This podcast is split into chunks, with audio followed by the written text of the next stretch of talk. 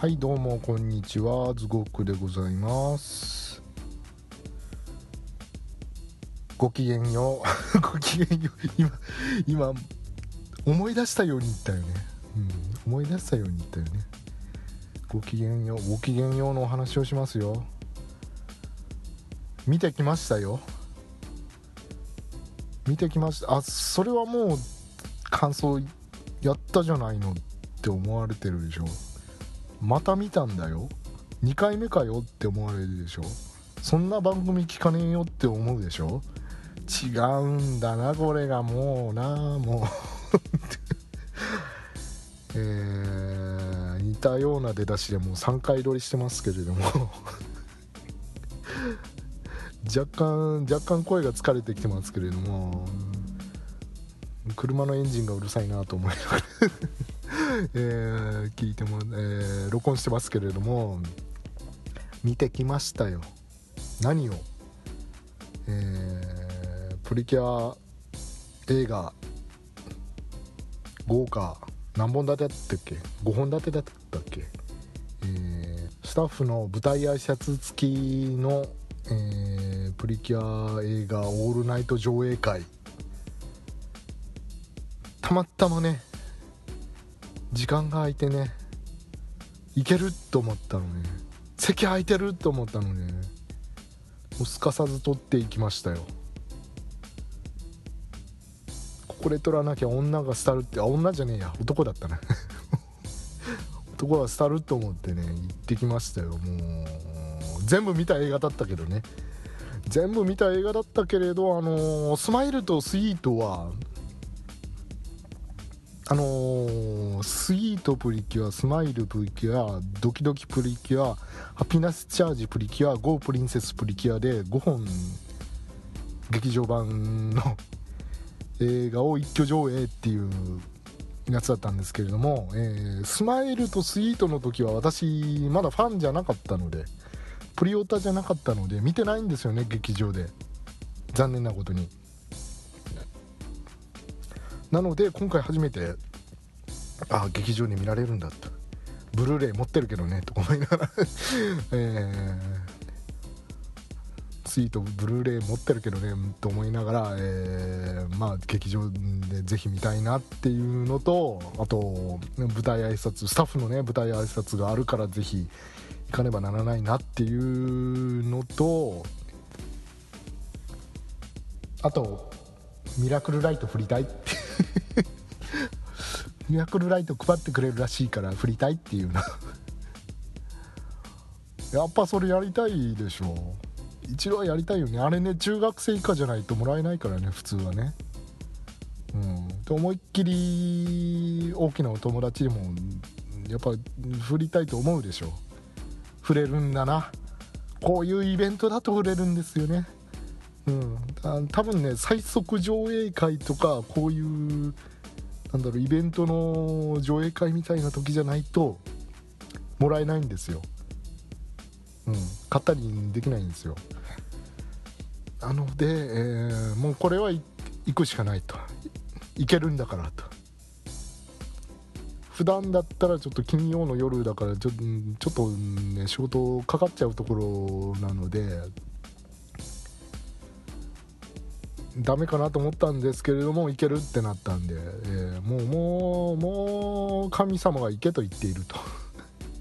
風が俺を呼んでいるとバルトナインが俺を呼んでいると思ったので、えー、行ってきました、うん、で一番聞きたかったのはね、うん、やっぱこうまあ、ミラク、まあ、ミラクルライト振りたいっていうのと、えー、スイートとスマイルの劇場版を映画館のスクリーンで見たいなって、改めて見たいなって。他の映画もそうですけれどもね、人形のハピネスチャージの人形の国のバレリーナ、あの名作をもうさんかいめだけどももういっぺん見たいという気持ちもありましたし、えー、スタッフで登壇されるのがえー、プロデューサーの鷲尾さんと二階堂さんと、えー、あと、ゴープリンセスプリキュアの映画を、えー、監督された、えー、お三方、えー、貝沢さん、宮本さん、ザコさんと登壇されるということなので、えー、そのお話を聞きに行きたいなっていうことで、えー、行きましたけれど、まあ行ってよかったですそれしか感想はない な, なんかワンパターンですね、私の感想ね。いやもうでも本心だから仕方な い, ないじゃないかそれは、うん、キャスト声優さんの登壇するね、あの公開直後のイベント上映みたいなのがそっちもあるんですけれども、そっちはやっぱ競争も高競争率もね高くてね、なかなかチケット取れなくてみたいなのもあるんですけれども、なんだろうな、やっぱね、うん、キャストもちろんキャストさんにもこう直に会ってみたいし話も聞きたいなっていうのはありますけど、やっぱスタッフの方にも私非常に関心があるので、ぜひお話を直接こう目の前で聞きたいと。特にあの和尚さんいらっしゃると、和尚隆さんいらっしゃると、えー、ご存じない方に説明しますと、えー、プリキュアという企画を立ち上げた最初のプロデューサーさんですね。今もう出世されて な, なんでしょうかな, なんかもう広報部長さんみたいになっておられるんでした、ね、すいません肩書きを正確に言えなくて申し訳ないです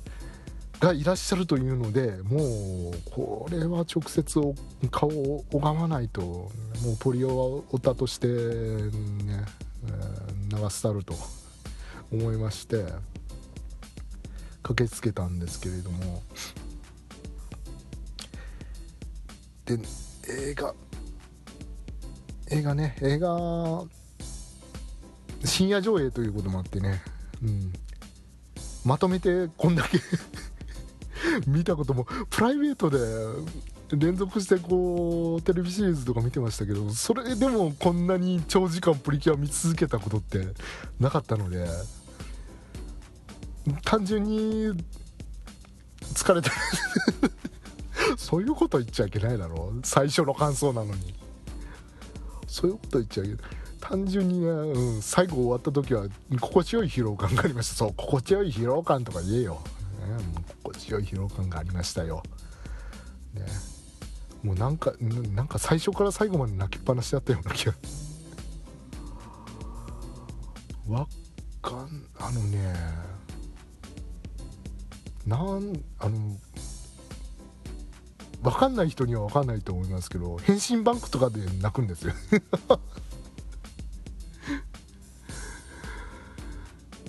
うーん な, なんかね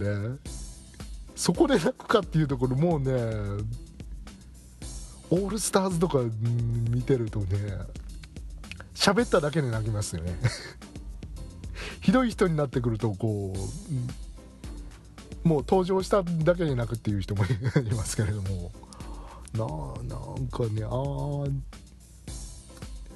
ルスターズの映画の方はああいつまだ生きてたんだっていうな、なんか実感する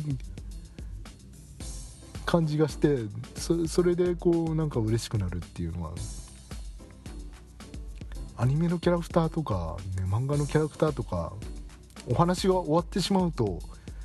まあ、それ以降も、えー、彼女ら彼らは生きてどっかで生活してるんだろうなって、まあ、妄想はすると思うんですけれども皆さんでも実際もう続編作られないとかになってくると、どうしてるんだろうな今頃って、元気にしてるかなって、ちゃんと食べてるかなって、挫折とかしてないかなとか心配になってくるじゃないですか、ね、心配しないのかみんな。心配するよな、する普通だよね、普通普通普通って言うな、えー、普通思うじゃないですか。でまた彼女らに出会えたなっていうところで、もう、ね、普通ね、あの初回見た時ももう本当感動しましたけれども、特にあの人形の国のバレリーナ、あれねいいんですよ本当に。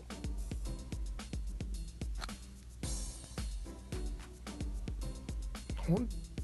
当ね、成田よしみ先生、本当本当よしみはって本当にもうって思う。もう大体大体シリーズでいい話だったなって、誰が脚本書いたんだろうって思ったら成田よしみって出てきますから、もうね私の天敵ですからね、あの成田先生。ハッピネスチャージのテレビシリーズやりながら劇場版も脚本書いちゃったっていう渾身の作、もう名作でしたし、あの今回ねちょっと余裕が出てきたので時間をこう見ながらやってたら、ちょうど真ん中のシーンであのよにんが揃って手をこう合わせてハピネスチャージってやるところだったんで、うわーっとこの演出は今監督のここここ計算してるんだろうなと思うね。映画の中間点っていうやつですね、時間的な。こっから反転攻勢にプリキュアが向かうっていうところはちょうど真ん中のよんじゅうごふんぐらいのところにあってね、ゾワってしました。やっぱやっぱ名作だなぁと思う、ね、あれあれあれ本当単体で見てももう全くプリキュア知らない人が見てもいいと思うね、うん、プリキュアをどっから進めるかっていう話は定期的に出てきますけれども、あのーまあ、今やってるテレビシリーズ見ればいいんじゃないのっていうのと、あのー、見た目でこれ面白そうだなっていうのを見ればいいんじゃないのっていうのとありますし、あと私としては劇場版見たらいいんじゃないのと。短いですからね、きゅうじゅっぷんで終わりますからね、あのー、小さい子向けなので我々大人が見るようなにじかん超の映画だと退屈して飽きちゃうっていう配慮から、うん、もうきゅうじゅっぷんにまとめてあって、今回ゴープリンセスプリキュアなんかさんじゅうさんぼん立てだったんで、えー、とごふんにじゅっぷんごじゅっぷんでしたっけになってますから、やっぱり制作はもういろいろ苦心してるんですよ。えー、なんか話が飛んでてまとまりがないんですけれども、えー、何の話でしたっけ。えー、イベント上映に行ってスタッフの話を聞いたというお話ですね。えーまあ、全部見た映画ですし、えー、この前ゴープリンセスプリキュアの映画のお話は、えー、終わってすぐに録音してもうすぐ配信しましたので、ここでまた改めてする必要はないなと思うんですけれども、えー、イベントで起こった奇跡の話しますかイベントで私が起こした奇跡の話しときますか。聞きたいですか。うぜうざいな、パーソナリティうぜえな。ここでまあ停止ボタンを押した人が何人かいると思うんですが、まあそれを振り切って残ったあなたのためにお話をしますと、えー、さてスタッフが、えー、登壇されるということで、うーん、聞きたいこと質問ありませんかみたいなね、アンケートに答えてくださいみたいな紙が、ね、配られたんですよ。でそれでね、えー、まあ場内な何人ぐらいだかな、収容人数がよんひゃく何十人かできる一番でかいところで、えー新宿あのバルトナインで一番でかい劇場だったんで、でそれでもうはち割きゅう割ぐらい埋まってましたから、少なく見積もっても、ああさんびゃくごじゅうにん以上は絶対にいたはずなんで、それが全員書くとなると、まあ、採用されたとしても絶対ご、ろくめいぐらいじゃないですか。まあまあまあまあ半ばね諦めた感じでね、うん、そうまあ採用されることはないかなと思うんで、まあ、半分諦めた感じで、でもまあこれ書いたらスタッフ読んでくれ、直接読んでくれるんじゃないかなと思って、こう応援メッセージ的な感じのやつを書いた方がいいのかなと思って、で時間もなかったので上映開始時間迫ってたので、焦りながら何かこう何かこうと思って必死に頭をひねった結果、あのー、今回、えー、フル シージー でレフィーのワンダーナイトを初監督された、えーえー、最後に、えー、監督宮本浩次ってバーンってこうでかくフォントで、えー、まだ言うかって、え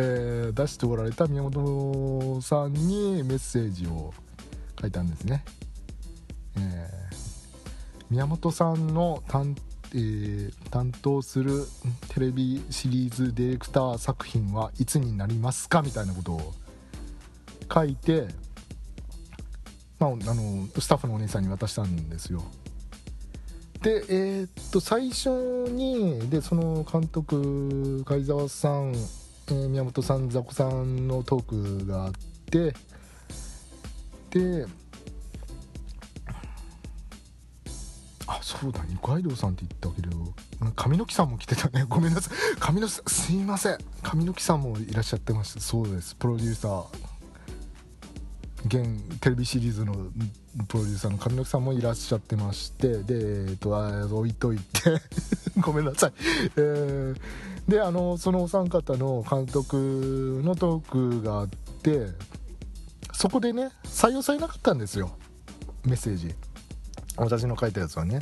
で、ああやっぱダメだったかなと、うん、そうだよねって思いながら、まあでも後でひょっとしたら呼んでくれるかもな、まあ、それでいいやと思いながら、うんえー、映画「ゴープリンセス」の映画が流れて、でその後で、えー、鷲尾さんと神野木さんが来られて。でプロデューサーふたりでトークっていう流れだったんですけれども、でそこでも何枚か質問が採用されて、あそろそろ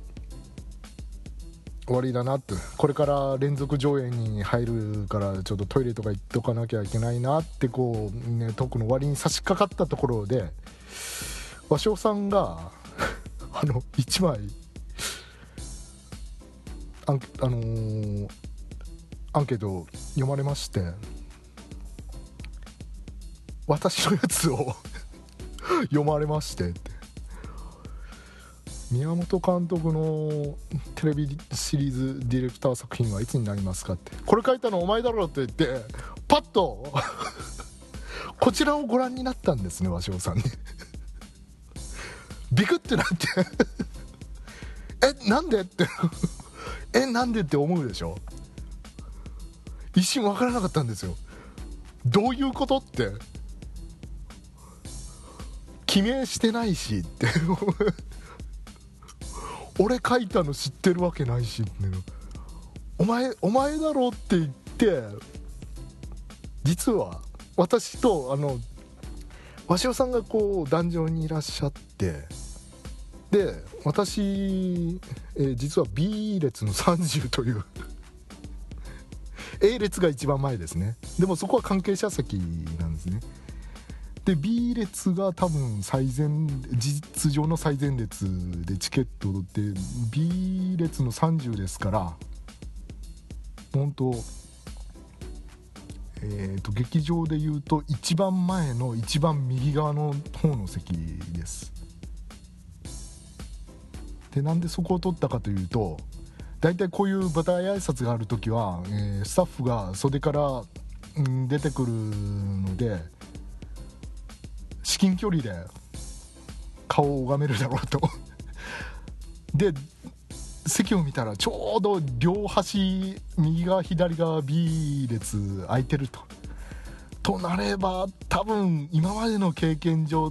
右側からの方があのバルトナインの構造分かんなかったんですけど、多分右側の方からがこう楽屋につながってる通路とかあったことが多いからこっちだと思って B のさんじゅうっていう席を選んだんですけれども、でそ の, その私のメッセージが採用された 時, 時ですね、これ書いたのお前だろって言われて、鷲尾さんがこっちをご覧になった私の後ろ側にちょうど先ほど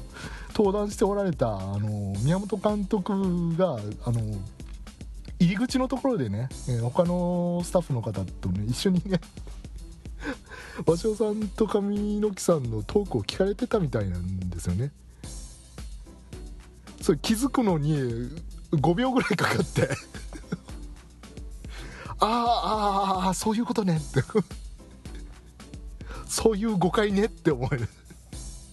宮本さんが自分で書いたんだろうっていうそういうことねって思う、一瞬焦りましたよね、うん、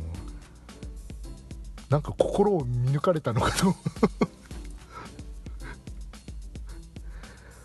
で、えー、まあ宮本監督は、えー、濡れ衣を着せられたっていう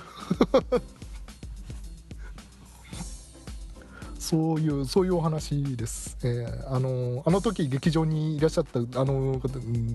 結果的にすごい受けたんですけれども、本当鷲尾さんの絶妙のタイミングと、えーねえー、返しでね、非常にいい生かし方をしていただいたなと思うんですけれども、あれ書いたのを告白すると私でございます。はい。えー、で、あのー、ツイッターで宮本さんも、えー、俺が書いたんじゃないんだよなっていう、こういう、こういうのが来てますよって、渡したのは俺だけどみたいなこと。書いておられて、自分で渡したんじゃしょうがねえなって思いましたよねじゃあじゃあ書いたも同然じゃんみたいない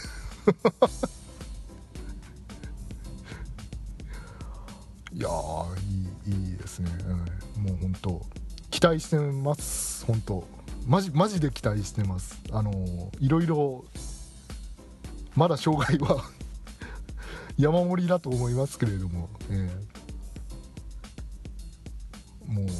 えー、宮本監督の次回作を期待しております、はい、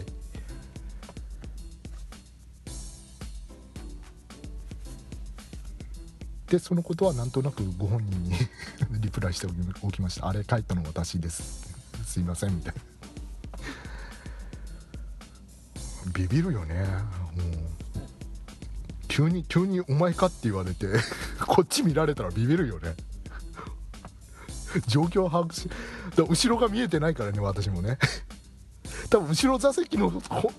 方に座ってた人たちはあなんかそれのところに宮本さん立ってんなって見えたのかもしれないけど、最前列だから、あれはあれは本当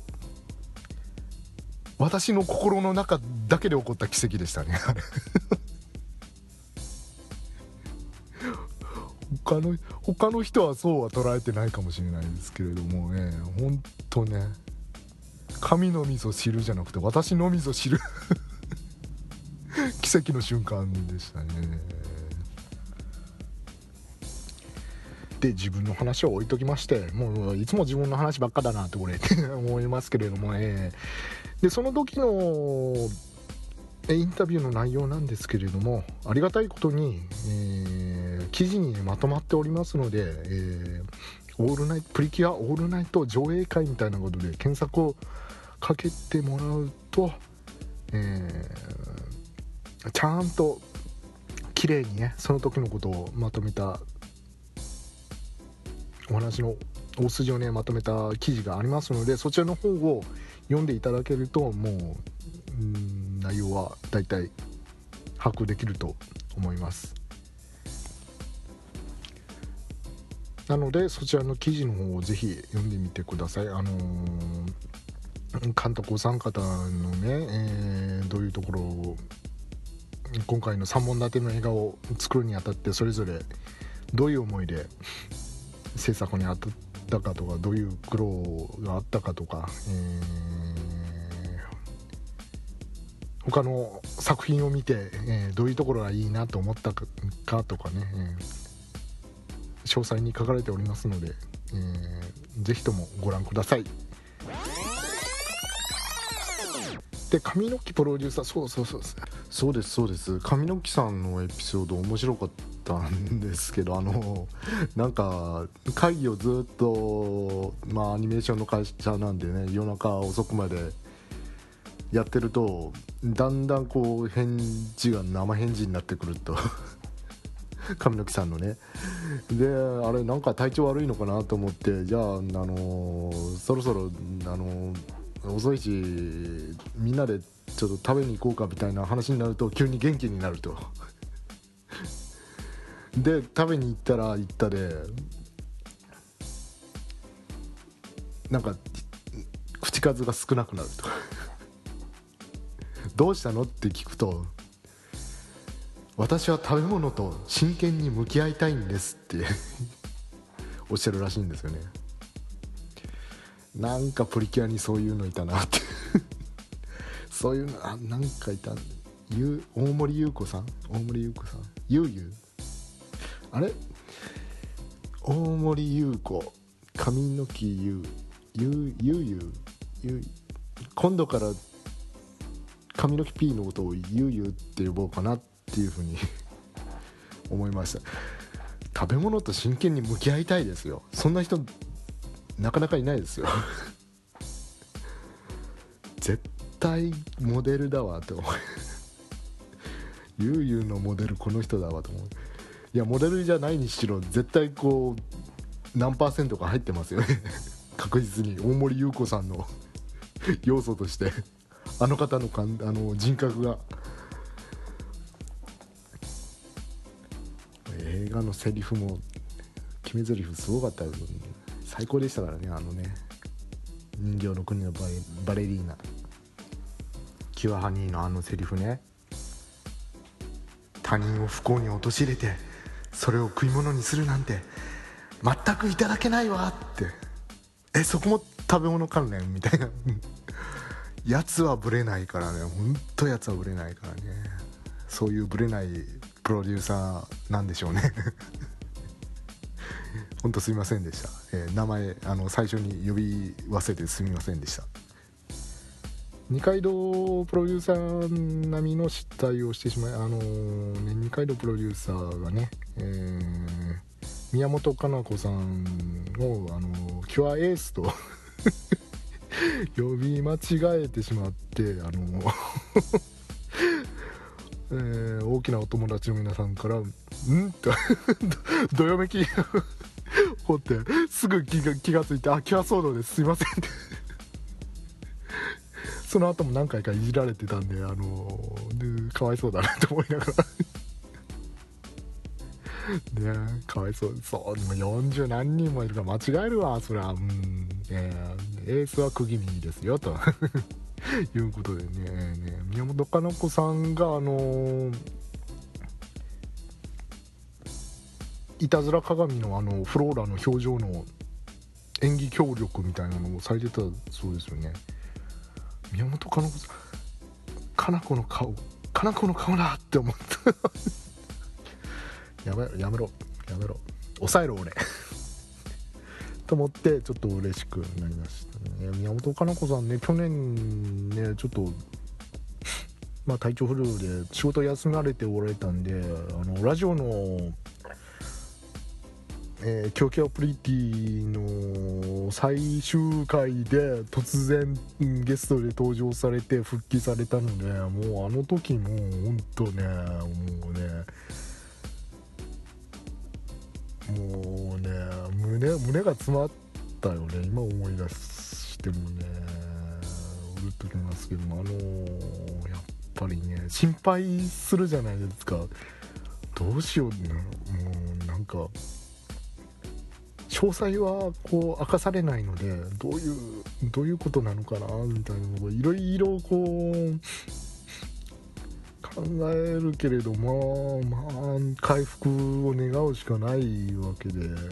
まあ、静かに信じて見守るしかないだけで、でそれでもう大丈夫ですよってなったらね、もうもうあの時の嬉しさはね、まあ、言ってもそんなにこう熱心なファンっていうわけじゃないですよ、正直私は。でもあのやっぱりキュアソード役やった方で、ね、毎週見てましたから。でその前にね、あのファイブとかの時もエンディングテーマ歌ったりとかして、もうずっとプリキュアと長く関わってこられた方ですから、やっぱりね、ことあるごとにね、今大丈夫なのかなとかね、どうしてるのかなとかね思い出すんですけれど、特に新しいコメントがないっていう状態がいちねんぐらいこう続いて、今でも覚えてますよ。あの私がその最初の休養のニュースを、うん、見た時にショックだったんで、場所をはっきり覚えてるんですけど、あの箱根の天成園に初めて行った日の、 あの夕食のバイキングを食べてる時ね、はっきり覚えてるでしょ。で大雪が降った日ですよ、関東に大雪が降った日ですよ。あの時にニュースを見て、でショックでもうね、それからずっと心配だったんですけれどもね、うん、なんとか活動再開されて、もう本当嬉しい限りです。えーっとそれでちょっとここからは真面目な話なんですが、あのー、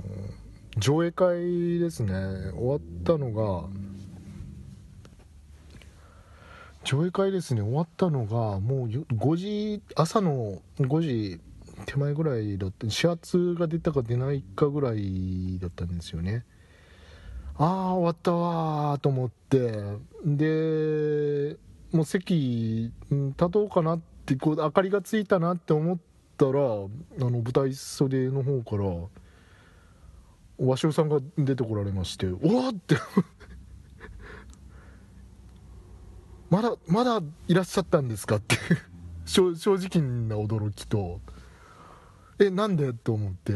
あのそこからあのまあちょっとじゃんけん大会がありまして、でなんかふたつぐらいグッズがね、もういらなくなったやつを、あのパネルと、えー、バナーでしたっけを、えー、じゃんけんで勝ち残った人に、えー、差し上げますというのがあったんですけれども、最後ですね、鷲尾さんの締めの挨拶の時にですね、あのー、先日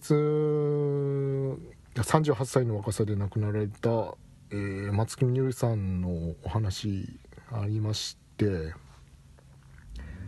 でまた振り方が憎いんですよね。あのー、あのアンケートで一番好きな妖精は誰ですかみたいなのを書いた方なんかいらっしゃったみたいで、その質問に答えますみたいな形で最初話が始まったんですけれども、まあ結論としては答えてないんだっていうことなんですけれども、で松木さんの話をね始められましてね、えー、松木みどりさんは、えー、ふたりはプリキュアスプラッシュスターで、あのー、チョッピーっていう妖精役を、えー、やられてたんですね。えーいろんな作品に出ておられまして、私もあのさよなら絶望先生の藤吉晴美で初めて知ってね、えー、さよなら絶望放送の方にも来ておられましたよね確かなんか柔らかい人柄で、こう先輩からも後輩からも慕われてて、こういじられてたっていうあと誰か声優さんが結婚するとなぜか本人と、うん、一緒に松木さんの名前がツイッターのトレンドに上がるっていうね、なんでだよってそっとしといてやれよっていう、まあ、そう、そういうね方でしたけれども、あの、ね、まさか、うん、そんな病状が、うん、深刻なものだったとは思いもよらずにね、もうあの時私もショックでですね、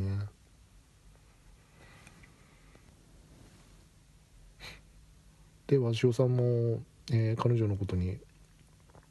えー、触れられまして、でなんだったかな、今年の初めの頃にもなんかスプラッシュスターのメンバーでちょっと飲んだりしたらしいんですよね。で松木さんのことで印象的だったのがなんか、えー、さきちゃんとまいちゃん役の、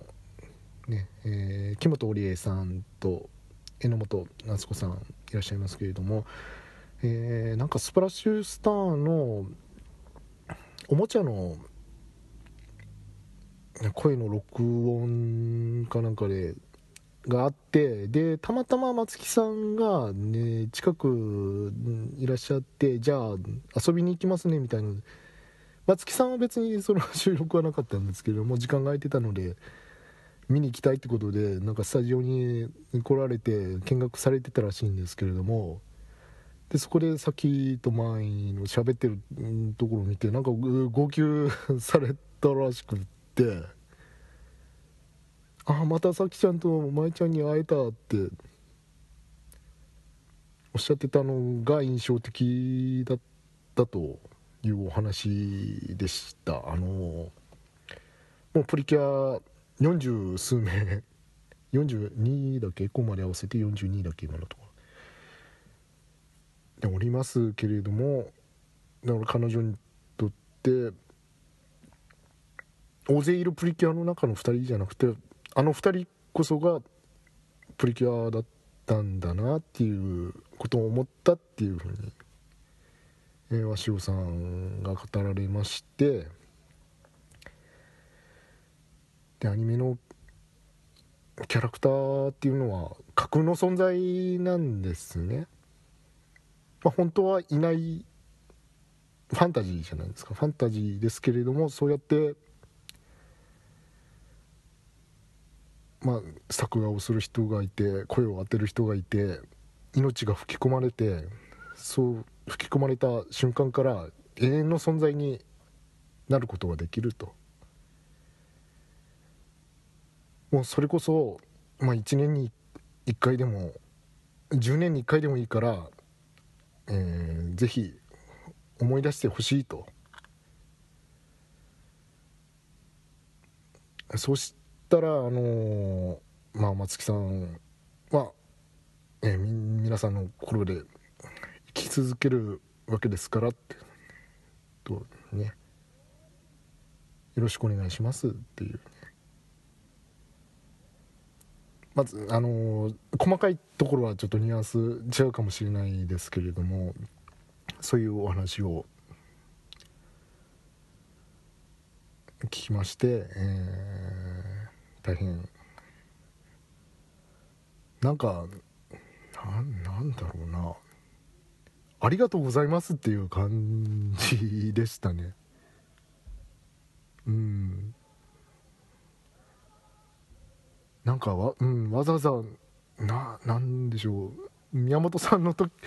宮本かな子さんの件とちょっとかぶっちゃうんですけども、あのー、正直ね私ね、まあ、そんなに松木さんのね熱心なファンではなかったんですよ。でもね、もう訃報を聞いた時もうそりゃもうなんかショックで、なんでこんな悲しいんだろうっていうぐらいショックで、まあ、一つは、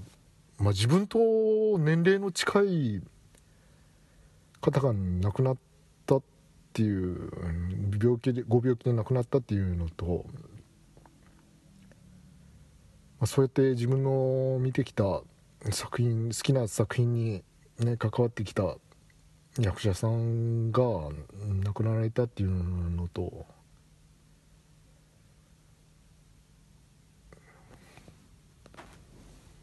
あると思うんですけれど、本当もう自分でも な, なんでこんなに悲しいのっていうぐらい、みっかかんぐらいね、本当ね気分が沈んでました、うん、な, なんでしょうね。お年を召された有名な方、まあ身内が亡くなってたらそれは悲しいですよね。皆さんね、自分の人生に一番関わってきた人たちなので、仲のいい友人、血縁者、親戚亡くなったらね、自分の人生で一番長い時間を過ごしてきた人たちだから、そりゃ悲しいじゃないですか。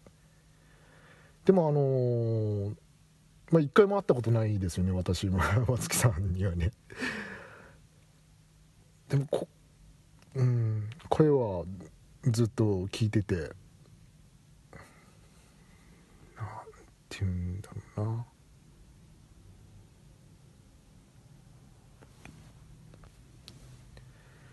なんかうまく表現できないんですけれども、人間の体って自分の食べてるもので出来上がってるじゃないですか、日々ね食べてるもので。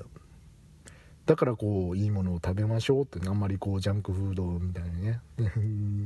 み食いするのをやめましょう、暴飲暴食はやめましょう、ブラバランスの取れたものを取りましょうみたいなことが言われると思うんですけれども、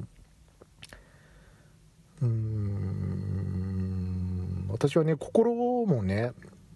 なんていうんですか、日々、うん、摂取しているものから形成されてるっていうふうにその時思いまして、そうじゃないですか。そう今まで生きてきた中でのいろんな人との出会いとか人生経験とか、まあ楽しい思いばかりじゃなくて、悲しいこととかね、まあ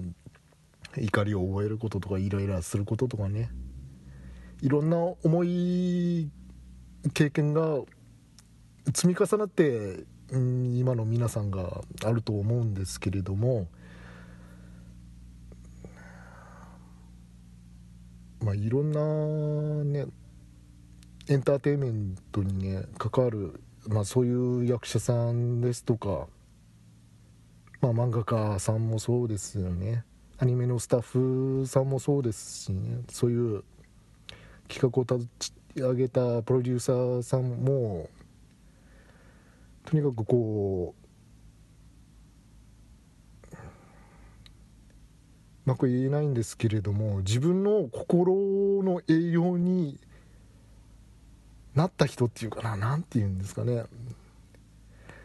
自分の今の心を作ってきた一部の人なんですよね。そういう人たちっていうのはごく一部かもしれないですけれども、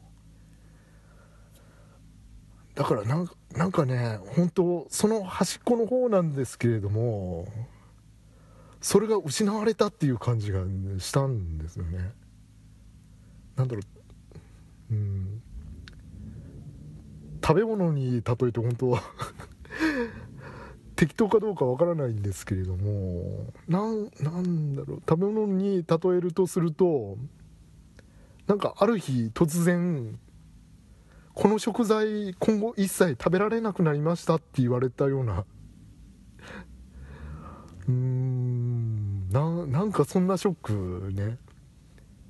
もう二度と今 後, 今後一生あなたはこの食材が食べられませんって言われたような、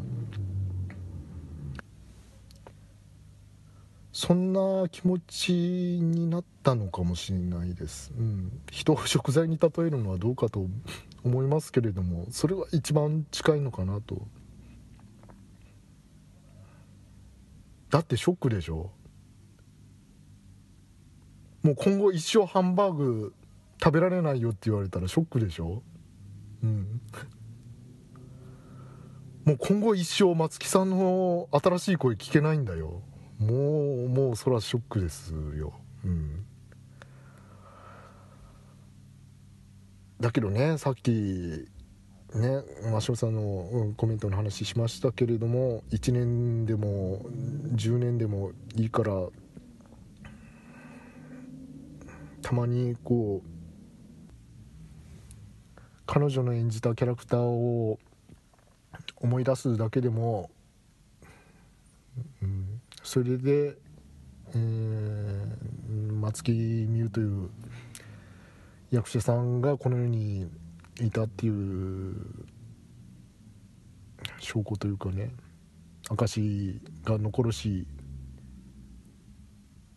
まだ生きてるっていうことになるんじゃないかなと、そういうふうに思うので、たまにでいいから思い出しましょうね。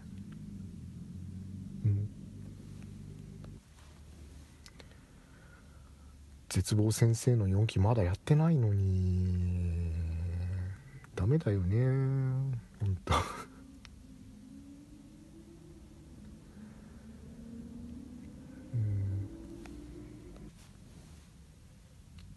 なんか私ご冥福をお祈りしますというの苦手なんですよ。うん、まあ、社交辞令では言うこともあると思うんですけれども、 な, なんかね、まあ、言うのは正しいんですけれど、それを言ってしまうとその人がもういないことを認めてしまったことになるっていうか、もうそれで自分の心を処理してしまったような気になってしまって、なんとなく言いづらいというか、なんでしょうね。だから